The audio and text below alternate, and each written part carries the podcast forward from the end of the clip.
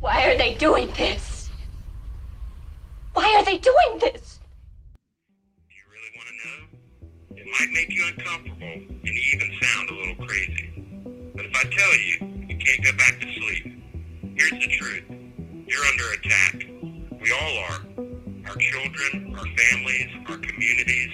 The saddest part is they're only successful because we refuse to pay attention. For centuries, even millennia, they've conspired in the shadows and worked behind the scenes hidden the truth behind cascading waves of lies and distractions. Can we be victorious? Only in The Fusion Cell. I'll be your warrior guide, retired Green Beret Master Sergeant Jeremy Brown, with former Police Sergeant Jen. Do we have all the answers? Absolutely not. But together, we'll find them. Now, wake up. We've got work to do.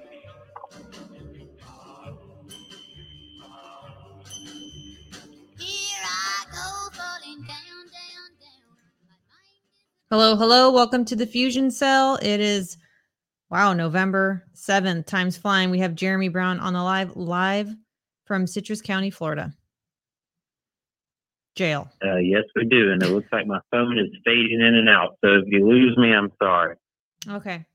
Now, earlier you were on InfoWars. We actually watched that live. That was pretty cool. Well, thank you. Yeah. I was like, oh my goodness, he's on there. And they had the best picture of you up there. I mean, yeah, I didn't I didn't specifically hear the fusion cell, but I did hear some podcast here and there. So, you know, I'll take it. Well, you know, I'm I'm I'm working on it. Okay.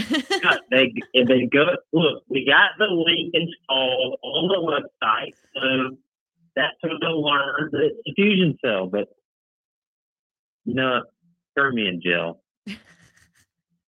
no, you, it was actually a really uh, interesting talk. Uh, I was kind of talking during the breaks and, you know, just totally on the same page with everything we're saying, which is kind of going to launch us into what we're talking about tonight.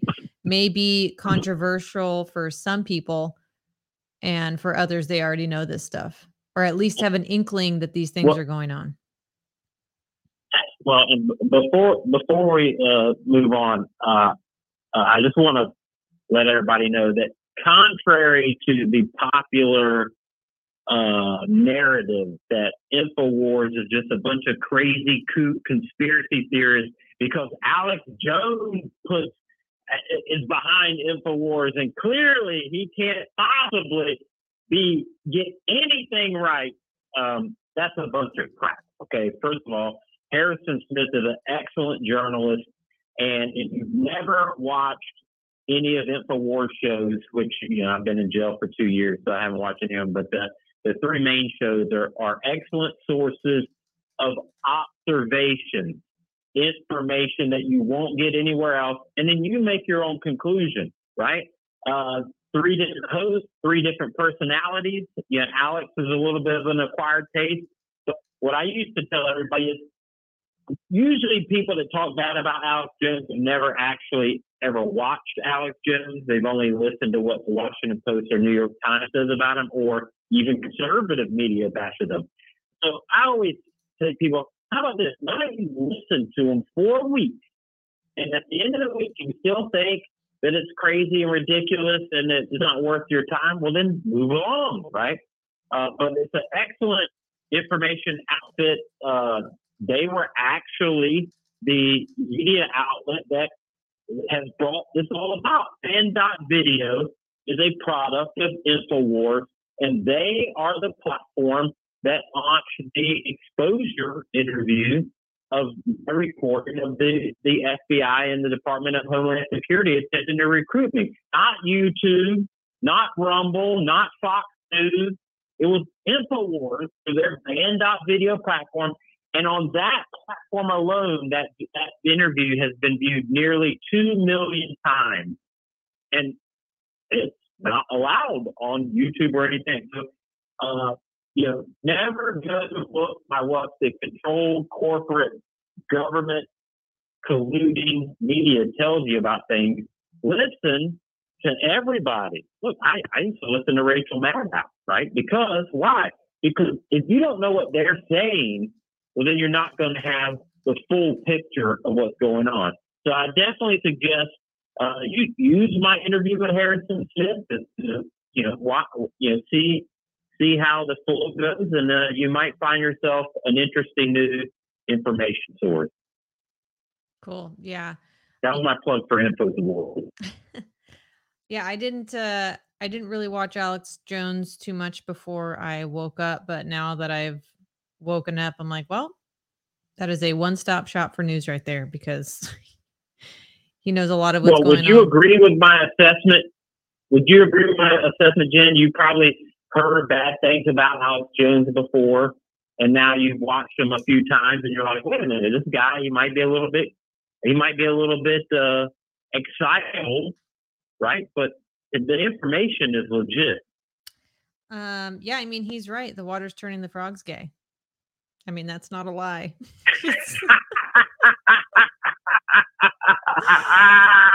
that Shiza is real. So there's that. Um, I mean, but then even Well, when you know he- the funniest thing is go ahead, yeah. The funny thing is that he totally runs with that whole frog gay thing because that's the big attack. Everyone's like, Alex Jones is a moron. He thinks the, the frogs are turning gay. And yet, then you have like scientists that are like, yeah, you know, hey, you know, the chemicals in the water are confusing the biological you know, makeup and chemical makeup and blah, blah, blah. But, uh, you know, whatever. And then he, he dresses like a frog and hops around it. It's hilarious. Yeah, It's entertaining and informative. very. I mean, I was on the edge of my seat when he had uh Kanye West on. That was that was crazy. I was like, oh my goodness, I've never seen Well- Alex Jones look so uncomfortable. it was great. Okay, well, I didn't mean to turn. I didn't mean to turn this into an Sorry. Alex Jones appreciation hour, Sorry. but but no. He, here's the thing. Alex Jones is a journalist, right? A, a lot of people, you know, a lot of people that think, oh, Alex is compromised, and they talk about him like he should be a military leader, right? He, he's a journalist, right? And journalists get things wrong, and journalists get things right. The, the reality is he brings forth information. You should never put much weight in anyone's conclusions. Okay, even mine. Like I said, yeah, I was a big fan of Neal Boortz, and his his great saying was, "Don't believe anything that I tell you unless you verify it for yourself." Right? And see, that is the, the words of somebody who knows that they're speaking truth. Somebody that says, "Hey, don't believe me. Go look into it for yourself." And this is exactly how I became uh, a listener and follower, not not a follower as in you know like Scientology, L. Ron Hubbard type follower of Alex but someone who listens to what he has to say because in attempting to disprove him, I found that well he was actually laying out some legitimate information, right? Yeah. Is he always right? Absolutely not. No one is always right. Okay. But it's the observations that you should pay attention to, right? But but like Greg Reese, who I think we had on the show and who has done some videos on me, is Yes. is uh, hard. Infowars, Harrison Smith, Owen Schroyer. I mean, they they are responsible for independent journalism that has really uh, been on the cutting edge, the tip of the spear of, like Harrison said in the interview tonight, the information war, because this is an information war. So if you don't have uh, InfoWars in, in your Rolodex of information sources, I would definitely suggest that you that you look into it, along with other great names like Jesse Kelly or Clyde Lewis of Ground Zero. All of these different viewpoints, and even throw some Rachel Maddow in there. Hell, throw some Anderson Cooper in there. I don't Ugh. care. Maybe Anderson was turned gay by the same water that turned the frog gay. I don't know. yeah I, I i joke about those things um and i just mentioned the things that were funny but i, I mean yeah just look at his actual jour- journalism and he's been on point a lot and connects a lot of the dots and and again that's that's taken us right into what we're talking about tonight so is there anything else that you'd like to mention before we jump in feet first Uh, no, let's just cannonball it. okay Cannonball. So we are we're going to talk about we're going to watch a video actually of Ted Gunderson. He's a former FBI head. Okay, and he's going to explain his experience here. And we're going to stop it in 15 minute segments or so so that we can uh talk about it and especially get Jeremy's two cents. But what we're going to talk about here is the Satanic Illuminati cult, um, how it's involved with the Committee of 300, and how that's uh, penetrated the the FBI. So let's Okay, get into it. before you start, Yes. you threw out some terms there, and, and uh, let me just inform everybody. Terms like Illuminati, you know, uh, pay less attention to what group name is attributed to the information or the conspiracy or whatever, and pay more attention to, again, the observation, right? Because look, there's lots of people out there that believe all types of different groups are responsible. And the correct assessment is that most of them are all right. but see, in this world of what we'll call it conspiracy theory because we got to take the language back, all right? Um, you know, the difference between conspiracy theorists uh, these days is only like three weeks, right? In the world of trying to sniff out what the hell is actually going on in this crazy world, there are camps that develop, right? And so you'll have a camp that says, oh, the Jesuits are responsible. Oh, no, the Muslims are responsible. Oh, no, the Illuminati are responsible. No, it's the Catholic Church. No, it's the it's the Jews. It's this. It's all these different groups, right? It's the World Economic Forum. And the answer is yes. Yes. because this is how compartmentalized operations work, right?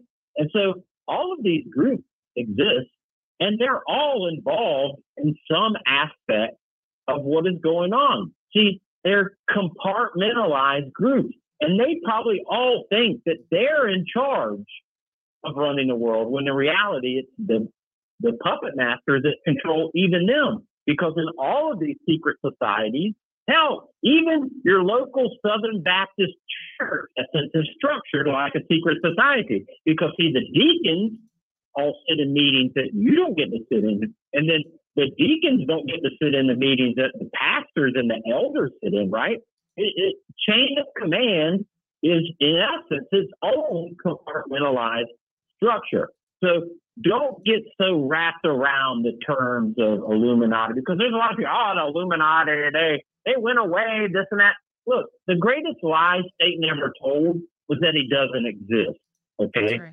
So, in the world of covert, clandestine, and compartmentalized operations, of which secret societies fall under, if you don't believe me, ask John F. Kennedy, right? That's right. That there's all types of disinformation. Like I just learned the other night about the Black Lodge uh, being another entity within this world of you know controlled secret societies, right? That's why they're called secret. You have one minute left. Secret societies, right? So Yeah. you can expect that names and uh, people who are members and all of that, there- there's going to be tons of different disinformation, right? So I don't want you to get turned off by the fact that, that you believe the Illuminati ended back in the 40s or whatever the hell is. And so therefore, anybody who says that this child trafficking ring is run by the Illuminati can't possibly be true. Pay attention to the observation. That is what's key. So when we come back, I will let Jim continue. Okay. Awesome. The caller has hung up. Yeah, I can see how th- that can be off-putting for some people. Like I said, we're when we go into the rabbit hole, there's, you know, it can be controversial sometimes, and some people, uh, even just the connotation of it, get turned off and turn their ears off. But I hope that if you're watching this show, that you know to approach these with an open mind, uh, because there's a lot of people that hear Trump, for example, and turn their ears off and their minds, obviously. Um, hear about J6, hear about the Constitution, hear the word commie. You know what I mean? So there's so many of these preconceived notions And we have to, if you really are seeking truth and you really do want to know the source, um, if you if you're really very interested and you're a curious Unknown- person, you have to be open and at least listen. An incarcerated individual at Citrus County, And then make an assessment after this that. call is not private. It will be recorded and may be monitored. If you believe this should be a private call, Further please research, of hang up course, and if follow needed, facility instructions usually to register it this is. number as a private number. To accept this free call, press 1. To refuse this free, thank you for using Securus. You may start the conversation now. All right, Jen. I think I lied to you because while I was talking, I had one more example of exactly what I'm talking about, and then you can start. Okay. Okay. So a perfect example is Anton LaVey. If you don't know who Anton LaVey is, he's this figure who I believe it was the he's the head of, of the Church of Satan. Yes. And then you had Michael Aquino, who I believe was the founder of the Temple of Set. You know that Anton LaVey didn't believe, or at least told his followers, there's not actually a real Satan, right? This is all just a conceptual aspect that our our Satanism, you know, doesn't rely on the fact that there's an actual thing. Whereas Michael Aquino was like, oh no, there's totally a Satan. He's awesome. Lucifer rocks. And so this is why they started their two different entities. And this is exactly what I mean. At the end of the day, did they say, did they engage in the exact same type of evil? Ultimately, yes. And so, again, you, you have to look at the finer nuanced aspects of these things and not get turned off or turned on by certain terms or names. Pay attention to the observations. And so, without further ado, Mr. Ted Gunderson. Okay. I was showing people uh, Anton LaVey and, and Michael Aquino. All right, here we are. FBI. I was an FBI agent from December 10, 1951 until I retired March the 30th, 1979. At the time of my retirement, I was in charge of most of Southern California. I had over 700 personnel under my command, budget of $22.5 million. I had 16 offices that I was responsible for.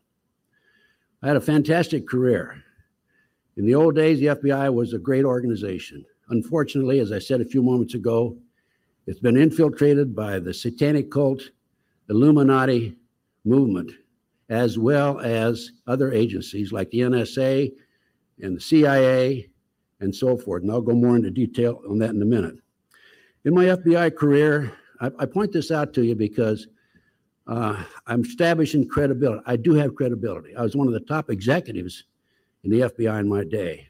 As a matter of fact, I was interviewed for the directorship in 1975 by Attorney General Griffin Bell's uh, people. Uh, of course, they didn't want me. Uh, it's very obvious because I'm rather outspoken. But you know, I was um, watching TV here not too long ago. uh, It was a couple of years ago, actually. And Bryant Gumbel had uh, Jim Nichols, who was Terry Nichols' brother. Terry Nichols being the Oklahoma City conspirator who was convicted and tried and so forth along with McVeigh. And I had given Jim my Oklahoma City report. I made two trips to Oklahoma City out of my pocket. I uh, submitted a 222 page report. I've given it to congressmen, senators. Rohrabacher is the most recent one who did an investigation on Oklahoma City bombing here last December. And uh, Jim says to Bryant Gumbel, have you seen Ted Gunderson's report? And Bryant Gumbel says, Oh, he's a conspiracy theorist. That's the way he cast me aside. You know, he's wrong. I'm not a conspiracy theorist. I'm a conspiracy realist. There, there is a conspiracy. And I will prove it to you, and I'll document it.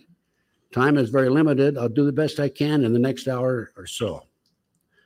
But go back to you can go back to Pearl Harbor. Actually, you can go back further than that. Go back to Pearl Harbor. We knew about Pearl Harbor December the fourth. We were attacked December the seventh. We could have pulled our fleet out of Pearl Harbor. We didn't. I've talked to the naval intelligence officer who intercepted or received that message that the Japanese code had been All right, broken. stop, Jen. He passed it up to his. All right.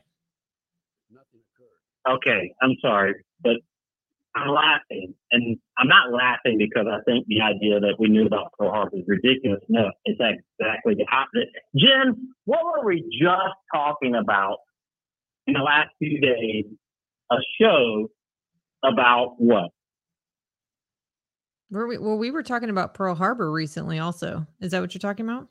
I, that's what I'm saying. Oh, we the were movie? just talking about putting a show together about all of these fake incidents mm. incidences used to get into war. And today I was just telling you about how I wanted to do an in-depth warning episode about how there's basically a new Pearl Harbor moment brewing right now. And so Mm. it's literally, I- and I had no idea that you were even planning on playing this tonight or that he was going to say this.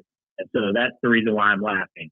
So, uh, yeah, listen very closely because even the Hollywood movies about Pearl Harbor, like Midway and Pearl Harbor, you know, with Ben Affleck and everything, basically show that they knew that the Japanese, now they sugarcoat it a little bit and they make it like, oh, just some intelligent guy, blah, blah, blah. No, see, that's the, that's the misdirection there, right?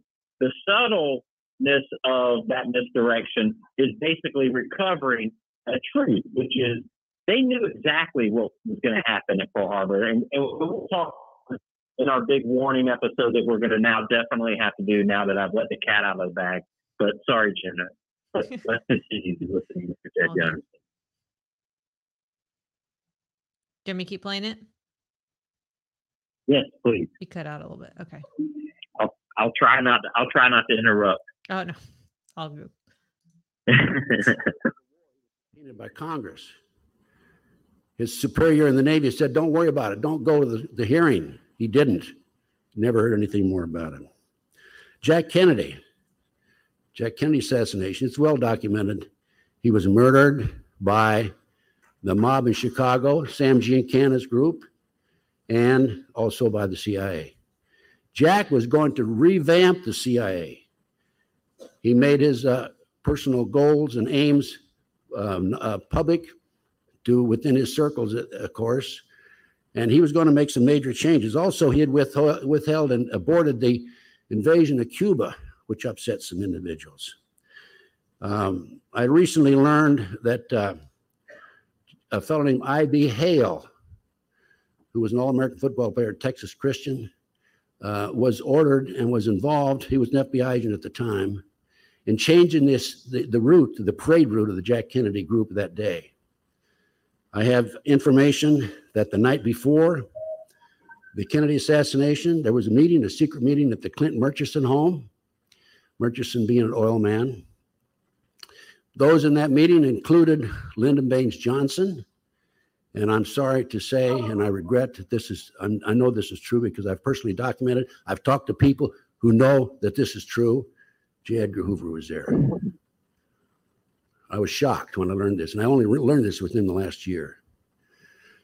And the reason I know is because I talked to the maid that worked in the Murchison home that night. And when Lyn- Lyndon Johnson came out of that meeting, he says to his girlfriend, Margaret Brown, who wrote a book about this, and I used to have my radio talk show in 97, 98, and I had her on my radio talk show. She said, then Johnson told her, after tomorrow, we don't have to worry about that SOB Kennedy. Bobby Kennedy,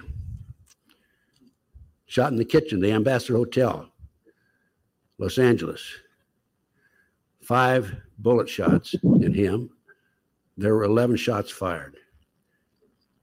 There were uh, shot supposedly by Sirhan Sirhan, and he, I'm sure he was. Sirhan was part of it. But Sirhan Sirhan's gun would only hold eight bullets. There were three, there were extra bullets in the wall and in the hall and, and in the door, uh, covered up. Ruby Ridge, we all know about uh, Randy Weaver. BATF tried to set him up. He wouldn't go along with it. They issued a, a bench warrant for his arrest. He didn't appear in court. They sent an army out to him. Horiuchi, Horiuchi, the FBI sharpshooter, murdered his wife in front of the window of the front door. Oklahoma City, I personally, as I said, made two trips to Oklahoma City. I was told by an inside investigator, inside investigator now, somebody that was on the inside, that there were at least 11 other people involved in Oklahoma City. The fertilizer bomb was a myth. There was no fertilizer bomb. Ridiculous. There was an ammonia nitrate, excuse me, it was a electrohydrodynamic gaseous fuel device, a highly classified bomb that was tested in the early 1980s, 1982, as a matter of fact, in Area 51. The explosion was underestimated. It was so powerful it killed one of the technicians. I happen to have personal knowledge of that particular bomb. I'll call it the barometric bomb. The government covered it up. I have in my archives at home, by the way, I have over 300 boxes of research. I have my videotapes of the news broadcast the afternoon of Oklahoma City. The broadcasters on the TV stations in Oklahoma City, every one of them said they're bringing unexploded devices out of the building. One of them said, now we're going to find out who's behind this because one of the unexploded devices has U.S. Army stencil on it. That's right.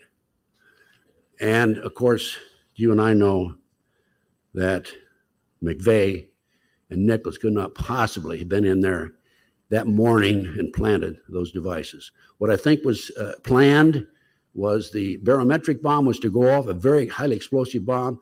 It's manufactured by the Hercules Manufacturing Company in Silicon Valley, developed by uh, Michael Riconosciuto, a friend of mine who's now in prison because he dared to testify against Congress, the Brooks Committee. And they set him up on a drug operation, first offense, 30 years. Michael was an intelligence agent for some 20 years, one of my closest friends. I go visit him regularly at Terminal Island in San Pedro, California. That bomb was developed by Michael and his father, Hercules Manufacturing in Silicon Valley. It was a directional bomb. And if you look at the pictures of Oklahoma City, you'll see where half the building was taken away. It was like a half moon. Well, the four unexploded devices that were taken out of there, by the way, it's documented in a magazine article called Firehouse Magazine, September 1995. The editor of that magazine wrote the article based on information furnished to him by the Oklahoma City Fire Department. And in there, he says, and he has a time schedule, that on certain times, these unexploded devices were taken out of the building. There was a plan, in my opinion, to explode the, the barometric bomb, followed up by a series of bombs, and to bring that whole building down like they did 911. There was no question about it. They planned, they had planned, they, meaning the New World Order boys, and I'm going to go more into that in just a minute, to bring that whole Oklahoma City for, uh, uh, building down. Uh, we had uh, Waco.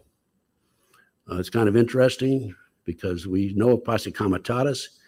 It's against the law for the federal government to use military against civilian personnel, violation of the law.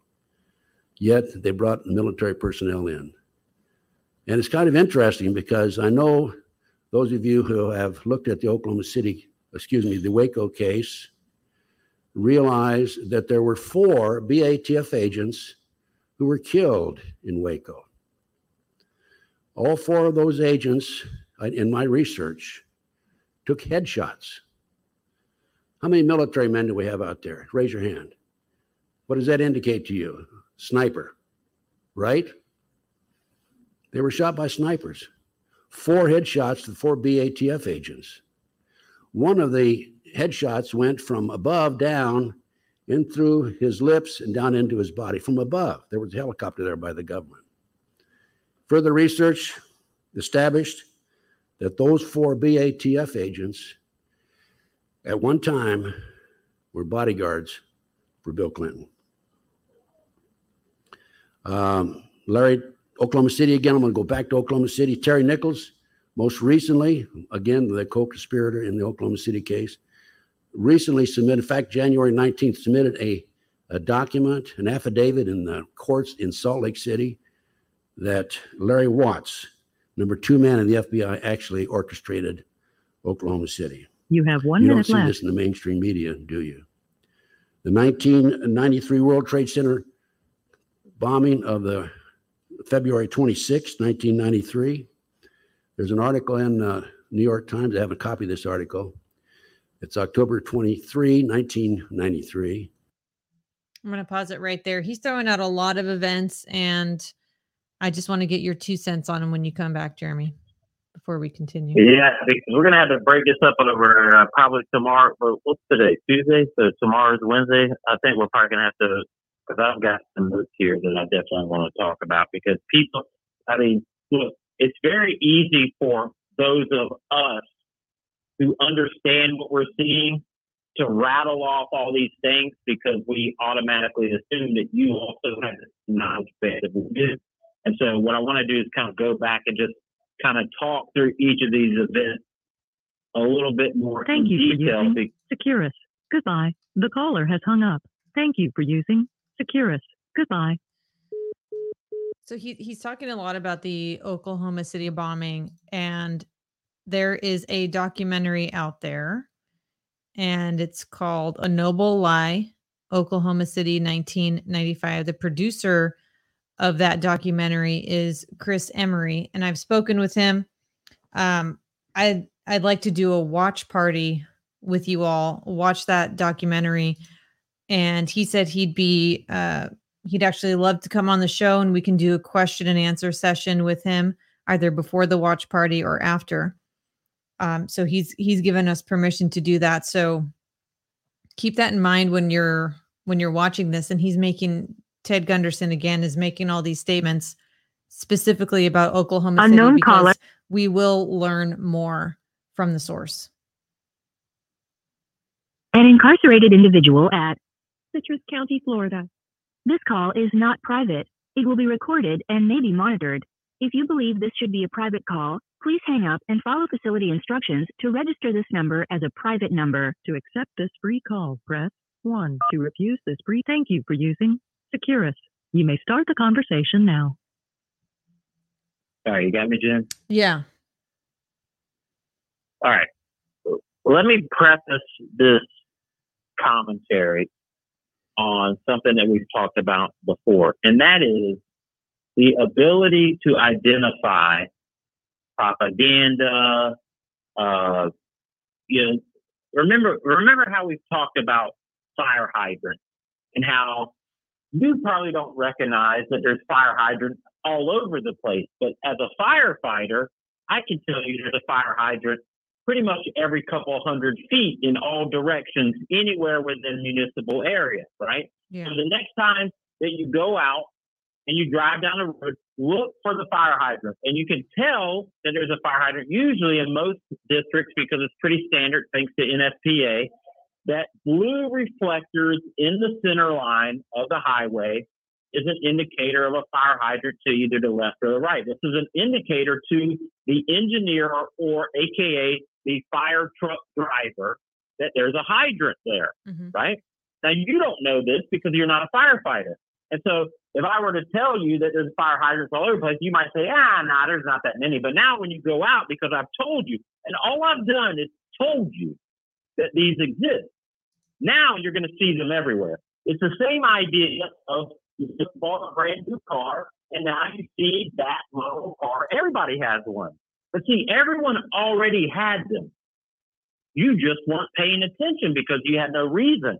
And so, the, what I was talking about is how uh, Mr. Gunderson is rattling off all of these things, and all of these things that to him are just like, well, clearly this is a conspiracy because of this one little detail. You see, things that actually are there are there for a reason. And they can't just be written off by some fake narrative. Once you see them, they can't be unseen. Once you know them, they can't be unknown. And so, what do they have to do in order to cover up? They have to rely on your ignorance. They have to rely on the fact that you probably didn't know that the four ATF agents had headshots. Mm. And I will tell you, they're not easy like they make them in the movies right? In fact, I'm a special forces sniper. I, I graduated a special operations target interdiction in 1998. Snipers don't take long range headshots. They'll take headshots within a reasonable range because that's the quickest way to put somebody down, hitting them in the three by five inch postcard, which encompasses the eyeballs and their nose and everything like that. That is going to drop them right away. But see, if you can't 100% make that shot, well, then you're going to take a body shot because see, your job is to take out the target. Only in the movie people make these mythical uh, headshots, right? And so the training to identify little details is a real thing. In fact, in Special Operations Target Interdiction course, now known as Special Forces Sniper School, one of the main things of a sniper is not shooting, it's observing, which is why amongst the sniper community, we'll often jokingly say, well, find my keys. We would say, because I'm a trained observer, right? Because see, we actually train to be able to pick things out. Let me give you a couple examples. There's an exercise called Kim's game, right? And I, I believe it's based off a Chinese uh, technique, but you basically gradually increase the time. So what you have is you have 10 items on a table and they'll be covered up and the instructor will take the, the cover off the 10 items, you have one minute to stare at them, and then he'll cover them back up, and then he'll say, all right, go back and log those 10 items, right? And then the game progresses by getting time to stare at the items and more time before you're allowed to log them to the point where at the end of the observation exercise phase of SOTIC, you're sitting in the, your classroom that you've been in every single day, and the final exam or the final exercise is okay. You go into a different room and they say, all right, draw every detail you can about the classroom. Now, you were never told to pay attention to the classroom, right? And so these are all exercises in observation. It's what hones your ability to pick out little details that you might see in like a CSI movie episode, right? Where the, the CSI guy sees a hair on the edge of a blanket out of the corner of his eye, right? Yeah, that's kind of mythical, but really it's not. See, a trained observer has this ability.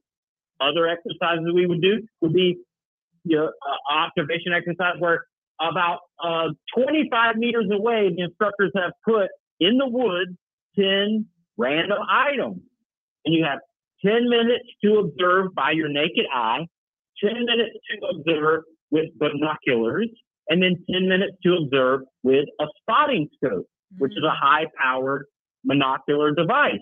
Okay. And you have you train on different search patterns. You train on how to identify the difference in shapes, the different colors. But see, observation is a trainable skill. The FBI agents train on it, I'm sure. Green Berets train on it. In SERE school, you're trained to identify propaganda. You're trained to identify being put in a situation where you're the subject of the propaganda.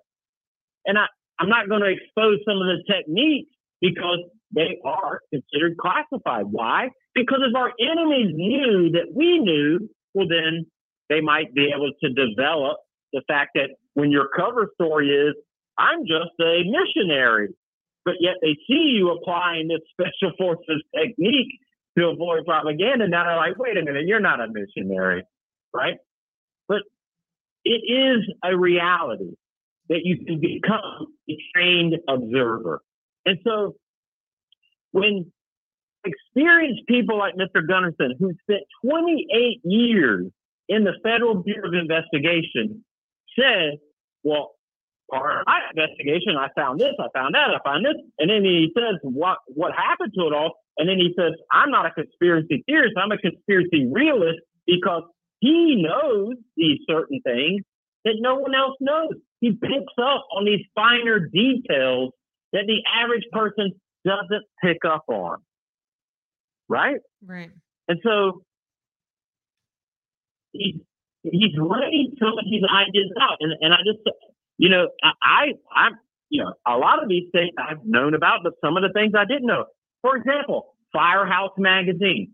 Firehouse Magazine, I, I know this because I was a firefighter. Firehouse Magazine is a fire service industry magazine, much like an aviation magazine or an automotive industry magazine. Mm-hmm. Boring magazines that nobody gets except for people that are within that industry, right? So in every firehouse across America, they have a subscription to Firehouse Magazine. And so they run technical analysis in the military, we refer to case studies, right? Like this mission, Operation Red Wing, which the, the mission or the movie Lone Survivor is based off of. When I was in uh, uh, Personnel Recovery 101, that was a case study, meaning they analyze the after action reviews and they go through what did they do right, what did they do wrong, and this and that so that we can learn, right? Well, this is Firehouse Magazine has these type of boring articles to the average person, but to firefighters, they're very significant. And so the fact that he's quoting, he's citing Firehouse Magazine that did investigations on Oklahoma City that you mm-hmm. know nothing about, but they exist, right? It's the same reason why certain things about 9 11 I know are 100% false in the narrative because of my experience as a firefighter. Certain things that I know are completely false because of my experience as a special forces communicator. Certain things I know that are false because of my regular run of the mill special forces experience, right? And so these are all excellent points that Mr. Gunderson is making, and I wish he could talk for five or six hours and go detail by detail. But the idea is that, for example, the war in Cuba, that was a that was a globalist failure. Why? Because Kennedy averted it through diplomacy, right? Which we would expect a president to do. But do you realize that the idea behind 9/11 was actually an idea that they had in order to start a war with Cuba. It was called Operation Northwood. Don't believe me. You can go to the Library of Congress and search Operation Northwood and find the declassified military plans for Operation Northwood. And guess what they were?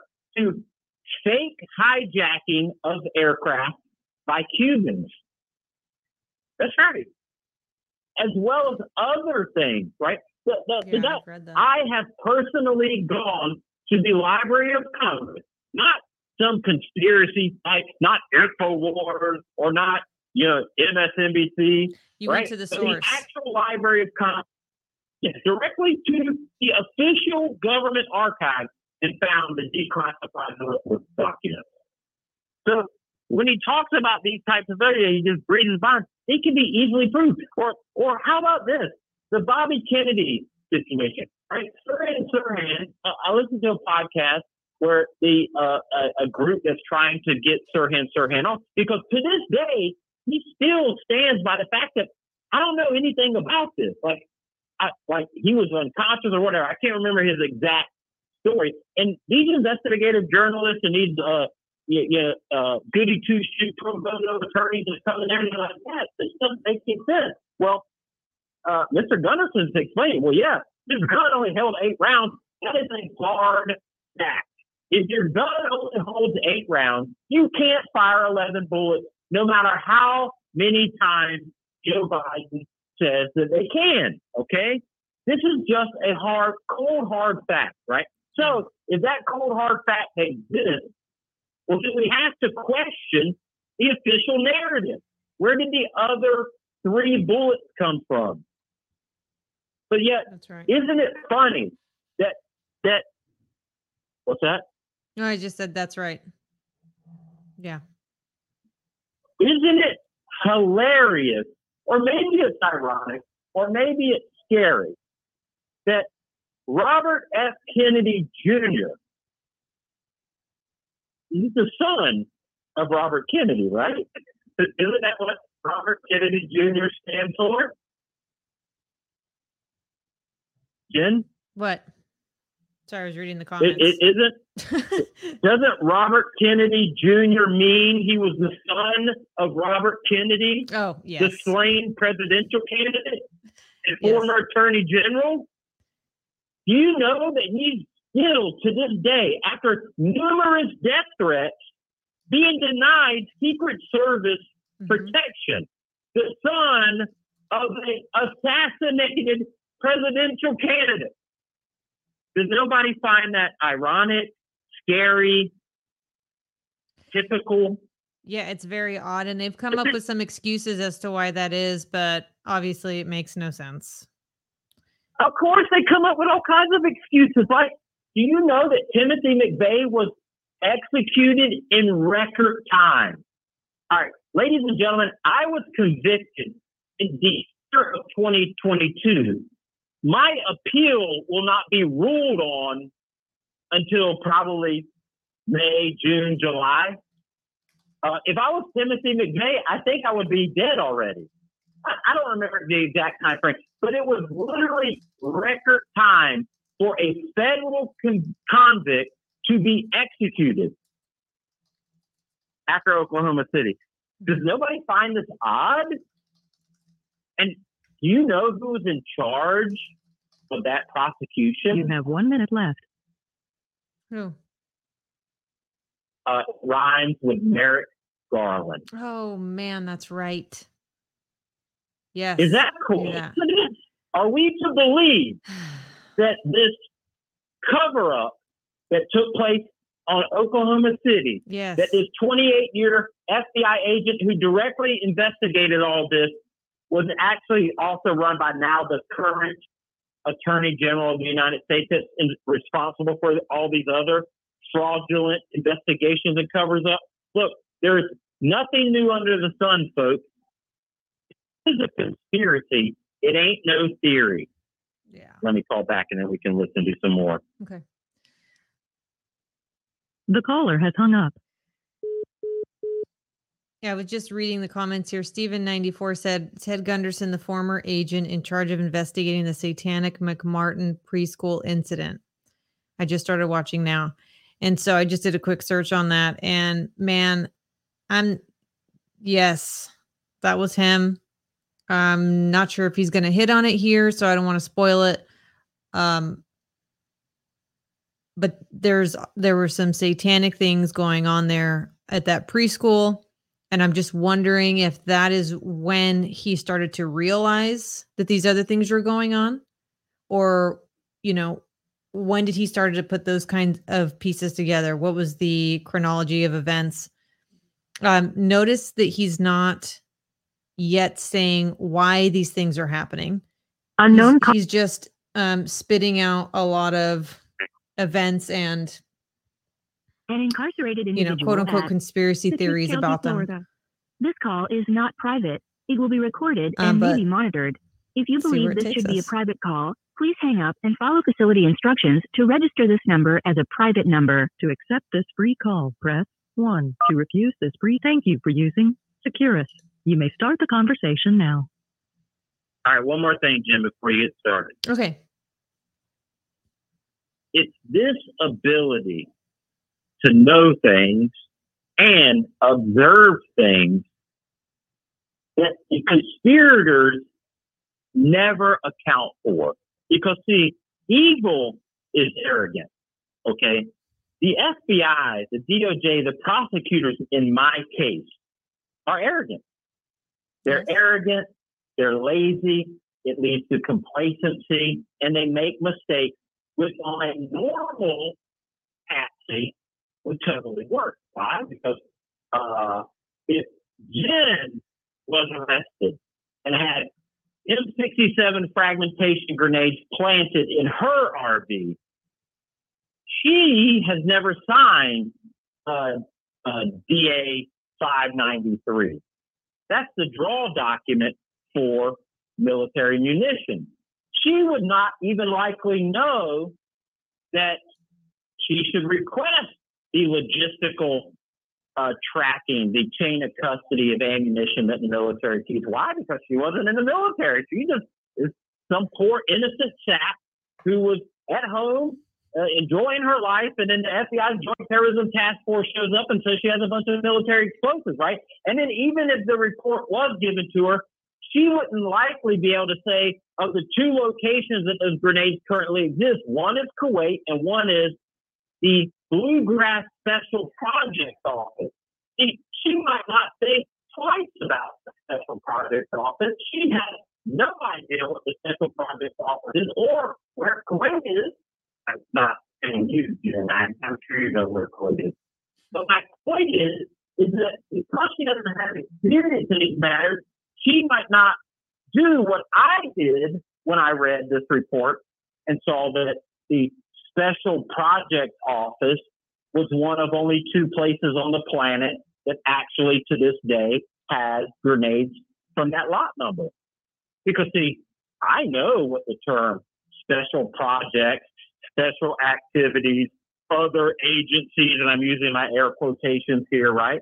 These are all words used to cover up stuff that nobody knows about, right?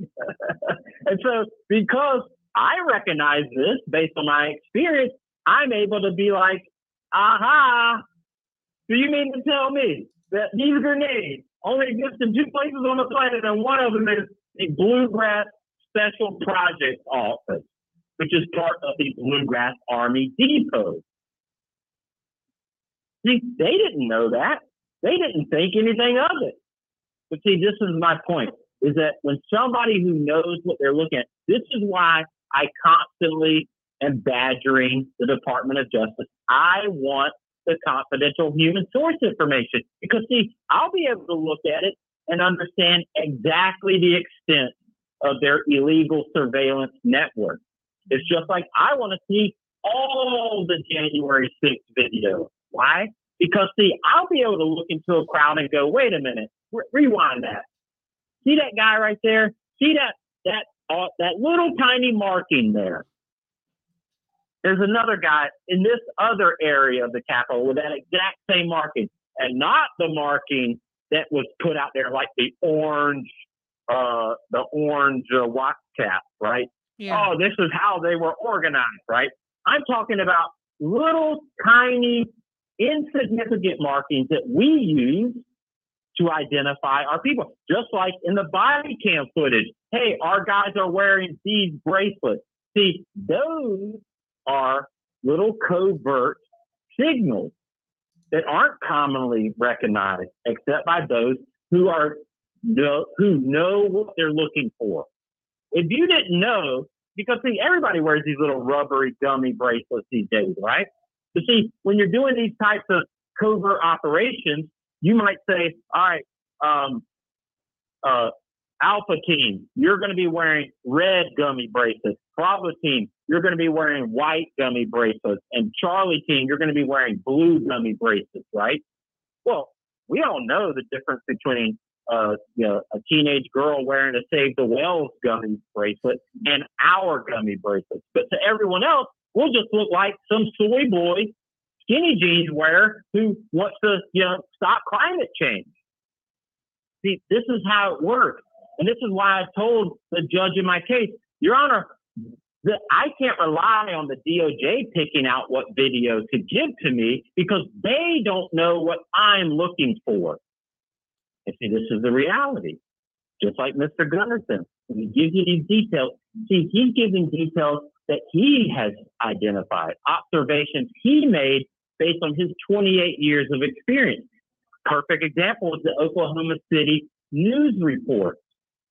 See, when you know what to listen for, well, then you pick things out very easily. So, And also the different kinds of bombs, right? For example, he was saying that was ridiculous. There's no way it would be a fertilizer bomb, and then describe the um the damage to the building. So yeah, so let's let's oh my gosh, Um, go ahead. let's let's listen to him. We're gonna have such a good 9/11 episode now. I swear I've got to do it. All right, I'm going to play five more minutes of this. Bring this back up.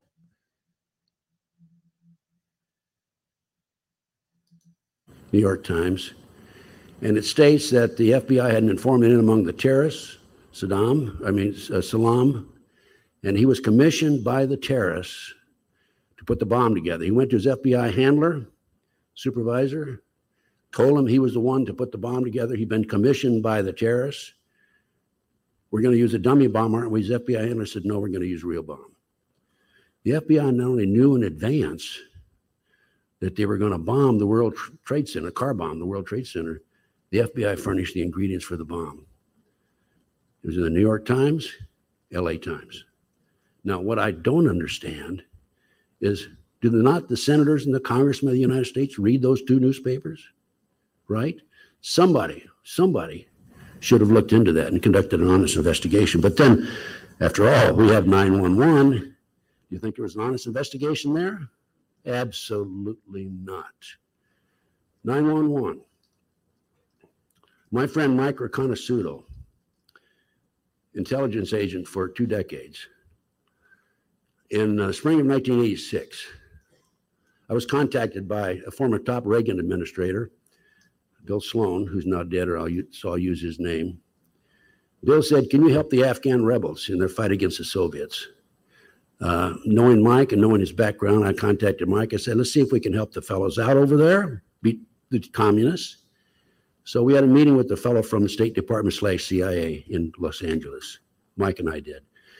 He brought along a fourth individual. Fourth individual was Tim Osman. And um, he didn't say much. He was tall, slender, clean shaven. And Mike and this fellow from Washington, D.C. talked. I sat in the background. And uh, long story short, Michael was able to put together a package and provided the Afghan rebels the surface to air missiles that defeated the Soviets in Afghanistan. Also, Mike learned in his contacts working with the Arabs that our government gave the Afghan rebels $650 million a year for five years. No question about it in my mind. They're using that money today against us. Okay. They defeated the communists over there. And as a result of Mike's contact with these individuals, he developed sources in the Middle East, Arab friends.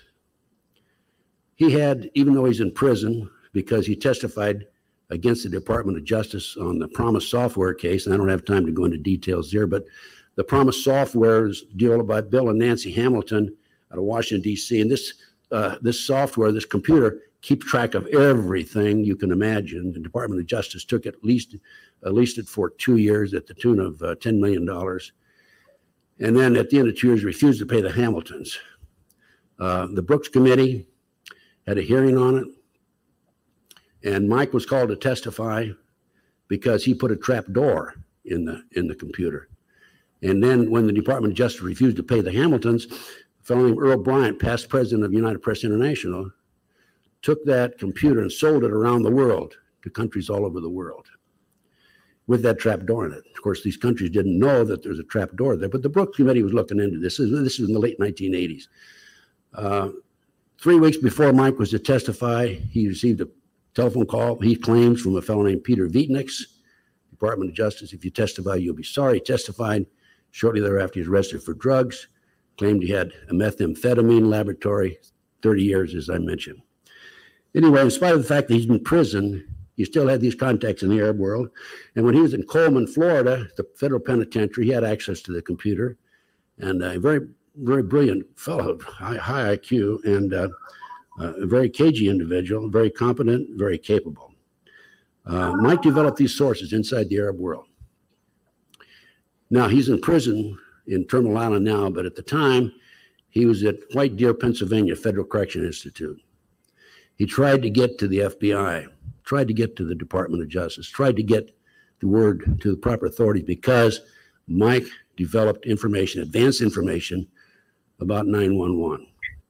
As a matter of fact, on February the 5th, 2001, Mike wrote a letter to his attorney, Don Bailey, Harrisburg, Pennsylvania. We have, I have developed sources inside the Arab world. They're about to attack us. I have detailed information. I have a copy of that letter, and it's certified February 6, uh, 2001. Nobody would talk to Mike. Finally, his attorney, Lou Buffardi in Chicago, wrote to the attorney, to Colin Powell, and said, I have a client who has information about terrorist activities. Uh, and they sent in a fellow named Keith Kutry, from the FBI in Williamsport, Pennsylvania. And at that time, Mike told him who was head of the terrorist movement in the United States, an elec- electrical engineer out of Paterson, New Jersey, who has since gone back to the Middle East. Gave him details about forthcoming attacks in the United States by the Arabs, terrorist attacks, uh, and so forth. Gave him an informant, gave the FBI an informant who was preparing false IDs for 4,500 terrorists around the world. The FBI did not interview him. 911 occurred, much to Mike's surprise. He thought he had done his part as an American citizen.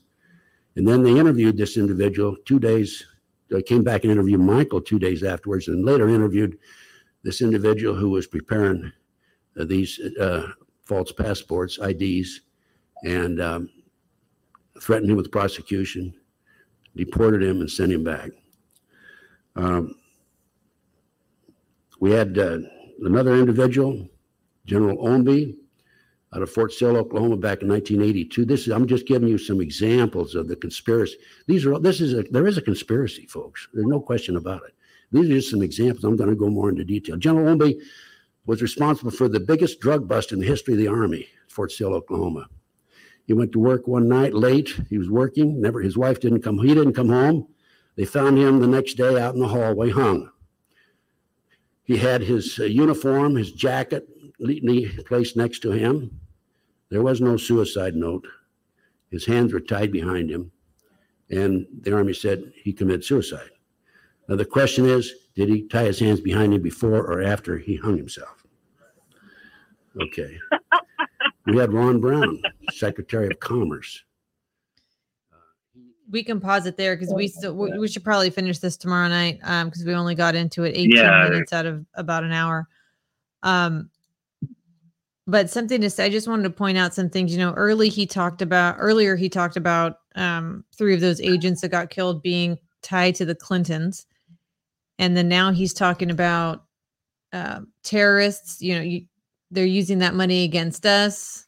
Um, you, they're giving information to the FBI. It's it's not even getting used. 9/11 happens. It kind of reminds me of all these movies that we've seen growing up where, you know, the protagonist has that You have one minute left. one bit of information and if they can just get this information to the right people, they can save this disaster from happening. Right? Um, That's right. but uh, it, it's the the actual situation is so much deeper and darker than that. Um, the you know, well, and notice all the different lines, right? Mr. Gunderson is uncovering one line of the compartmentalization, right? It's no different than. Have you ever seen the uh, photograph of John McCain standing here smiling with the leaders of ISIS? Oh no, you haven't seen that photograph? Well, maybe you should look it up. But we'll continue this uh, tomorrow, Jen. okay, yeah, very interesting stuff, and uh, appreciate all your input. So And this will be a good segue into our big warning episode that we've got to figure out how we're going to do. because something bad is coming, folks. And I wish that it wasn't, but it is. Thank you for using Securus. Goodbye. and extensive research is needed to talk about it. I'd say expose it all, but just talk about it. Um, Steven ninety four. What time tomorrow? I'm on the East Coast in Cal in oh East Coast of California. Um, well, we're on the East Coast in Florida, so we're we're working off Eastern Eastern Standard Time. So our podcast is Monday through Thursday, eight to nine p.m. Eastern. Thank you for joining. Stephen94. Um, and anybody else who this is your first time, welcome to the Fusion Cell. Uh, if you don't already know about Jeremy Brown, 20 year uh, former Green Beret Master Sergeant who worked uh, as a communication sergeant and was heavily involved in unconventional warfare, the ins and outs of that. And so we talk about current events or, you know, topics like this get his perspective uh, on what we're seeing happening right before our eyes and the direction that not just this country is headed, but the world. So that's what this podcast is about. He is currently in jail. He uh, recorded the FBI trying to recruit him to be a confidential human source in the Oath Keepers. He refused, and uh, the rest is history. So still waiting on uh the oh, by the way, he he said in InfoWars, if you if you didn't catch that in, in InfoWars, his trial, which was for DC and was set for the end of January, has been extended. So we don't have a date on that anymore, but it will not be the end of January. Right now, we're still waiting to see how the appeals goes for the Tampa trial, which just that appeal just got filed October 23rd. So we have 60 days for the uh, prosecution, if you will, to to answer that appeal, and then we'll, you know, they do a little racquetball with it, a little back and forth, and we'll figure out. We'll give you an update as soon as we have one. So this Ted Gunderson uh, video, I just came upon it, but it's hit, like I said, hitting a lot of different topics. Also has to do with uh, Oklahoma City bombing, which I do want to have a watch party about and speak with the producer again. We'll do a Q and A either before or after. Uh, and he has one other documentary that I'd like to show also called Shadow Ring, which is about the deep state. So we have a few things lined up. Today, we just dropped that Bobby Powell interview. Please feel free to check that out. It's already been posted on Rumble. That was posted at noon, our time over here on the East Coast. And Bobby Powell has some explosive video that he was bribed and threatened to keep quiet from J6. He refuses to do so because he takes his oath very seriously, just as Jeremy Brown does, and as I do as well. Uh, thank you very much for joining. If you guys have any questions, if you have any comments, concerns, whatever, please feel free to email us at the fusion cell at protonmail.com. You can find Jeremy Brown's story, his GiveSendGo, and go, and more information uh, about Jeremy on jeremybrowndefense.com. And you can find us on Twitter at the Fusion Cell. So we'll see you again here tomorrow night. We'll continue our video and analysis of Ted Gunderson talking about the conspiracy theories, the Illuminati, and what the heck is going on in our country. Everybody have a safe night. Whatever you do, don't do nothing. Have a good night, folks.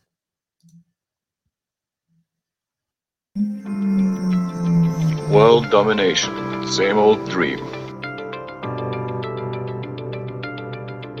The universe grows smaller every day. This nation under God shall have a new birth of freedom, and that government of the people, by the people, and for the people shall not perish from the earth. It was a great word.